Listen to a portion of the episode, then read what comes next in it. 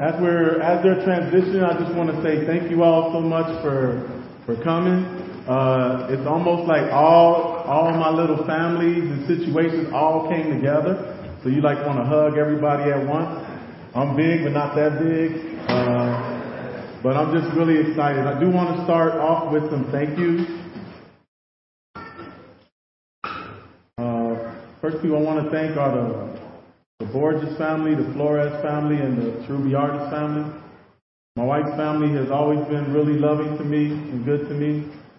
And it's been, uh, it was really hard to prepare a sermon and think about a sermon with all the emotions that were going, going through, uh, going through my heart. And one of them was like my mother-in-law not being here, my mama not being here. But God has worked for me and, uh, I have a lot of family thanks to, uh, my cousins,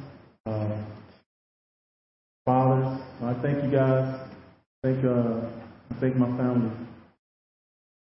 You know, growing up in the growing up in the hood, I did not know I was in the hood because when you have fun with your cousins, it just all seems normal.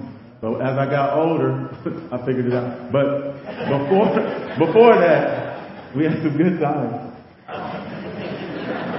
I want to thank uh, my Good News Bible Church family.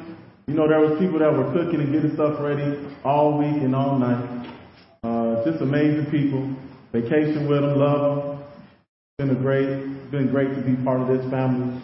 Uh, when when I've gone through tough times, the family's come around. So I love you all and thank you all. I have another family here called my Network Four family. So I want to thank my Network Four family. This has been the new role I'm in, and it's just been great. We are feet on the ground, in schools, helping teachers, helping kids, doing some great work. I love them. It's been great to work with them and get to know them. I want to thank my Chase family. I was at Chase for many years, and when I first went there, I didn't know what I was doing, but I sure was passionate. I spent the first week just doing team building exercises, and someone came in and said, you actually have to teach math, reading, and all the subjects. And I said, oh yeah, that's, that's right. And I ended up growing and becoming a better, better teacher. And I had a chance to see that school go from becoming a jungle gym or, or a Chuck E. Cheese to like a school. And then the next level, seeing it come, become a, from a school to a really great place to work and for kids to learn. And so I just really love my Chase family. Do you all know that there's one person from my Chase family that she's here and when I was a little kid in eighth grade and my baby brother died, she was the counselor that that consoled me. And then when I went to Chase and started working, one of the first days we see each other, and I was like, I know you, you helped me. And she was like, I know you, you were that kid. and we got to work together, and it's just been great. So Chase family, I love you. Thank you so much for all you poured into me. I want to thank my ICI family. As a kid, I grew up and I, I grew up going to ICI at the age of 10, and I love ICI. And ICI uh, provided me a safe place to play and travel, travel the world, travel the United States, uh, go to college, and just done so much to build into me and so many other kids that I love and became my best friends. I want to thank my my own family you all know I have four kids so far, right? I love my kids. My kids are uh, my kids are fun. We have a real good time. We often say in our house that we have a party all by ourselves. We just have so much fun. And I love all you guys. And it's exciting to see you guys be a part of this. And uh, I'm excited for that. I love my kids. And then lastly, I just want to thank my wife. We've been married 20 years.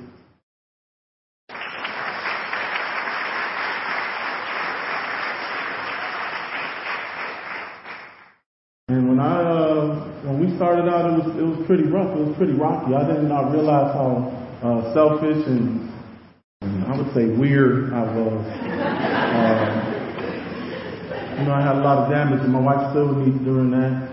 And uh, about the marital counseling, which I'm very proud of, being able to work on our relationship. And then then now we get to be people that get to help counsel people and, and, and help couples get married. So God has really used us. My wife's been very patient with me. She loves me. He takes care of me. And uh, I love you, baby.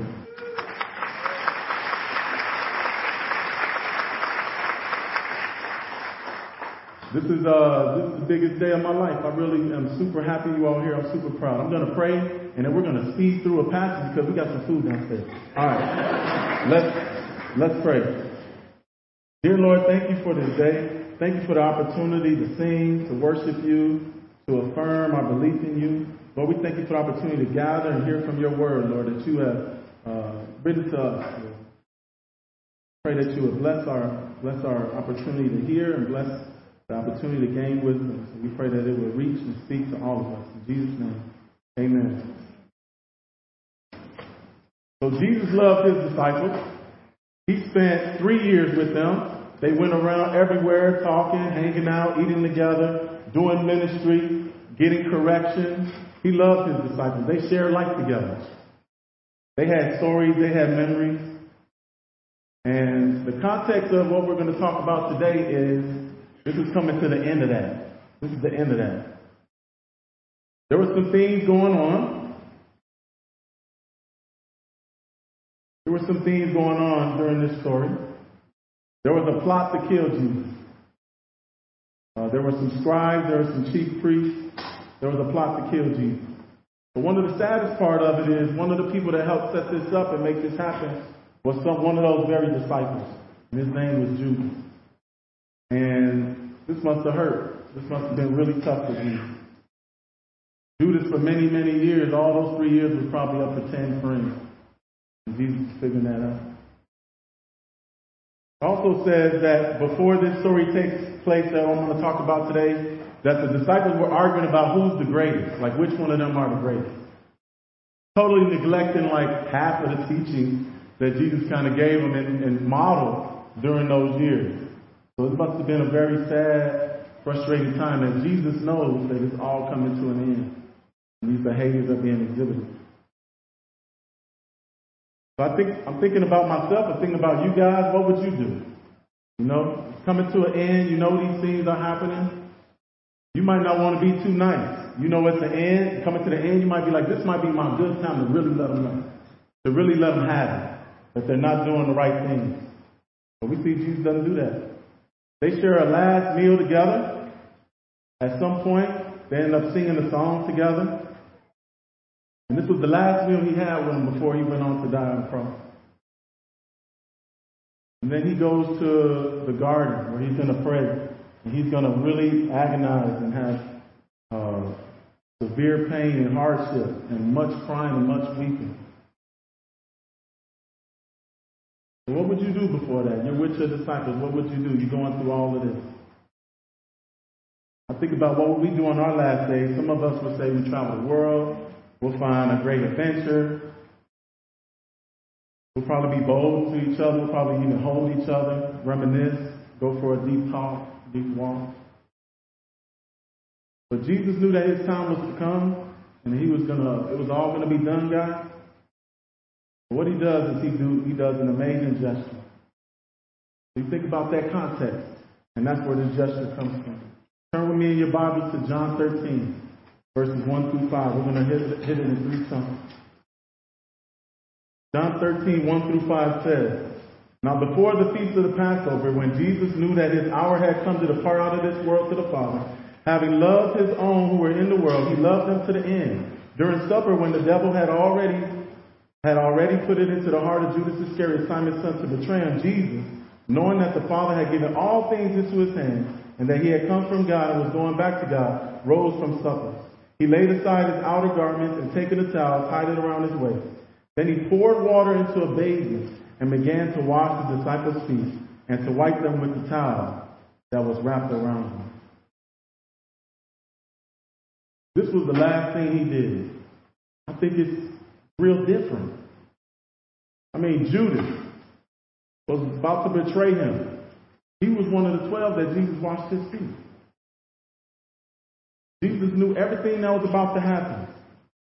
And then he does this act. Let me tell you a little bit about feet in ancient times. A lot of them wear sandals. Some of you all wear kings, not sort of the same thing. So they wear these sandals. And they would walk around in these sandy areas, muddy areas. And what would usually happen is the family or the whoever was hosting would have a bowl out there, bowl of water out there in the basin so that people could have a slave or the lowest servant wash their feet. And it was something that was unskilled, you didn't need much talent, but it was something that was seen as very, very low. And the Bible tells us that they were having an argument about who's the greatest. So when they go and sit down, they're eating, no one had washed their feet. But this means something because in those days you would recline, you would sit back. So your head would be somewhere and someone's feet would be near there. So it was appropriate to make sure everyone washed their washed their feet. But in the heat of the argument, no feet have been washed. No one took that lowly uh, position. And we see Jesus about to do that. And James McDonald says that Jesus washing the disciples' feet is the most supreme act of humility in all of God's Word. So in this time, Jesus is humble. When he could have been so angry or so hurt, he chooses to be humble here. Even when it was not easy and the road was murky and terrible, Jesus was humble. He took the role of a, of a servant. As a pastor, I want to be exactly like this. I do not have any idea, uh, any idea in my head to be like a king or anything like that. I just want to be the number one servant. And then I want to do that so that I can teach other people to be number one servants. I just really want to do that. So I'm going to be willing to do whatever it takes. I'm going to be willing to be humble. You know, a lot of people talk about, uh, you got to be careful. You know, people giving me a bunch of advice about being a pastor. You got to be careful. You don't want to be a doormat. But if you think about it, a doormat kind of cleans feet off before you come in, right? And that's the very thing Jesus did. Kind of function as a, a working doormat. So I'm very willing and have been living a lifestyle along with my family of being willing to to be low so that God can be glorified. Just know that that's that's what I'm on. That's what I want to be on. The story continues in verse 6. It says, He came to Simon Peter, who said to him, Lord, do you wash my feet? Jesus answered him, What, what I am doing you do not understand now, but afterward you will understand. Peter said to him, You shall never wash my feet. Jesus answered him, If I do not wash you, you have no share with me. Simon Peter said to him, Lord, not my feet only, but also my hands and my head. Jesus said to him, The one who has bathed does not need to wash except for his feet, but is completely clean. And you are clean, but not every one of you. For he knew who was to betray him. That is why he said, Not all of you are clean. You guys notice Peter is very extra. He's always in extremes. He always jumps. But Peter right here shows a false humility. If you think about it, he didn't want Jesus to wash his feet, but at the same time, did he take the servant role and wash the other disciples' feet and Jesus' feet? There's a false humility there. There's another false humility that he's showing in that he does not want Jesus to wash his feet. Some of us, one of our biggest struggles in being humble is we're not, we don't allow other people to help us. We always want to be on that upper hand, that upper side. But Jesus swiftly checked him. He always did. And then when Jesus checks him, Peter goes 100% the other way. He says, wash everything. What Jesus tells him is, you're not really understanding now. What you will understand is I'm talking about something spiritual here. This is an example to you all. What he's talking about is when your sins have been cleansed by Jesus, and Jesus tells you, Jesus tells him, the one who has bathed does not need to wash, except for his feet, but is completely clean. And you are clean. So Jesus tells him, your, your sin's been taken away. So your body is clean. Who you are is clean. He tells him that. So then all you need to do is wash your feet, and that's alluded to confession. Where we confess to God our sins. But then there was someone in there who who was not clean. And that was Judas. And so when Peter says to wash my whole body, he's kind of showing an attitude that maybe he doesn't understand what Jesus is really doing. So Jesus kind of explains it even more. If you notice what Peter does, he's kind of dictating how Jesus should function. You notice his statements are like very strong. That first one when he says, uh, like, you're not going to wash my feet, that's the strongest, like, no that can be recorded in the Greek. Like, absolutely not. So he's talking kind of disrespectfully. Then when Jesus checks that, he goes the other way and tells him, how are you going to wash me? And I think a lot of us, when we think about serving and when we think about how God serves us and helps us, we want to dictate the terms of that. But it doesn't work that way. Jesus dictates the terms. The Savior dictates the terms. And he says that he is the one who cleanses us and forgives us of our sins. At ICI, at ICI, this is where I learned this stuff. This is where I learned about God. And the great thing about ICI is I had two other guys who I got to do it with as well. Brian Dye and Zachary Struthers, who came late so they couldn't have to top over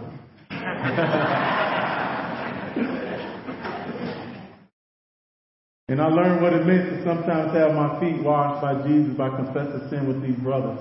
And we were discipled together. The guy from uh, Scotland, but was speaking from Scotland, that was one of our main mentors. So that was very touching. Thank you for that touch, Will, to have him speak and, and share. I want to finish up by reading the rest of the story and giving us some application. Verse 12 says, When he had washed their feet and put on his outer garments and resumed his place, he said to them, Do you understand what I have done to you? You call me teacher and Lord, and you are right, for I am. If I then, your Lord and teacher, have washed your feet, you also ought to wash one another's feet. For I have given you an example that you also should that you also should do just as I have done to you. For I have given you an example that you also should do just as I have done to you. In Philippians it tells us, do nothing out of selfish ambition or vain conceit. Rather, in humility, value others above yourself not looking to your own interests, but each of you to the interests of others. In your relationships with one another, have the same mindset as Christ Jesus. He expects us to follow this model. This wasn't just a picture or a story. He expects us to follow this model. And the pastors of Good News Bible Church, we want to follow that model. We want to serve. We want to be available. We want to go first. We want to be that. Mark 9.35 says, And he sat down and called the twelve, and he said to them, if anyone would be first, he must be last and so, last of all and servant of all. That's what I'm asking the Lord to teach me and teach this pastoral team. To teach us how to serve and teach us how to be last. Teach us how to be servants. Application of this. No matter how things, how bad things are going for us, we have no excuses for not serving others. Remember the context in which Jesus did this thing. Everything was going awry. Everything was messed up. But he gives them this example. And guys, I know that my life is not going to be A-OK. I work for CPS.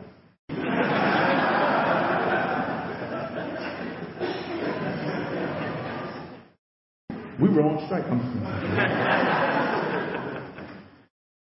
but you know what? That can't stop us from serving. That can't stop us from being the first one serving. And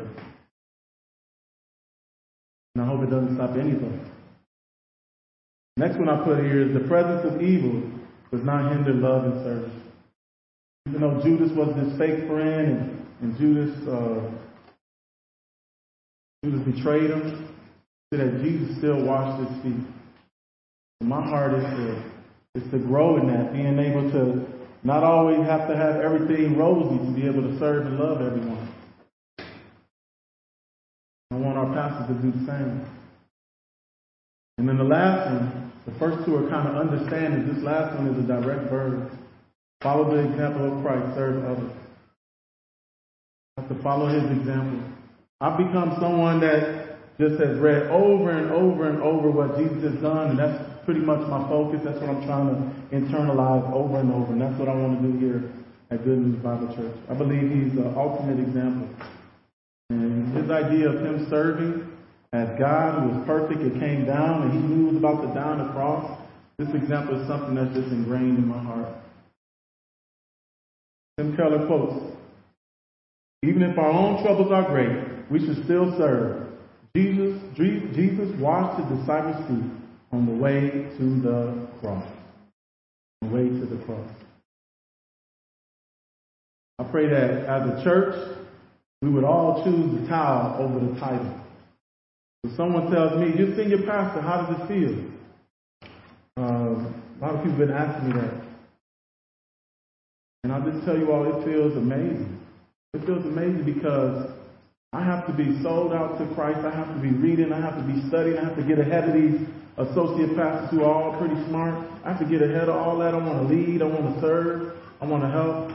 So it's really pushing me to love God more and more. So it's been a great encouragement. It's been great and uplifting. And I can tell people have been praying for me, but sometimes when I jump, I stay in the air a little bit higher. You know what I mean? it just feels, uh, I just feel very encouraged and loved.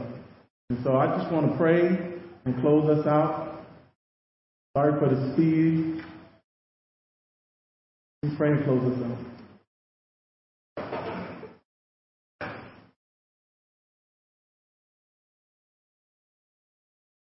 Dear Lord, I thank you for who you are and the example that you left here on earth for us, Lord. Lord, you've given us examples in every every area of of life, Lord. But we thank you for the example you give to us as a leader, Lord. Lord, we pray that we would not look at this story as a cute story and move on, but we would look at these understandings, Lord, of how you treated this time, this time of anguish that was coming, Lord, and you still served. You took the lowliest position. Help us to be the same way. We pray that you would help us to follow your example. Lord, I pray that you would help me to follow your example. And when I'm not, that people would check me and I get right on that. God, thank you for this opportunity. Thank you for everyone here. We pray that everyone will be blessed and, and feel loved, Lord. Thank you for the opportunity to serve you and to be like you. You give us the opportunity to be like you, Lord. Thank you for that. In Jesus' name, amen.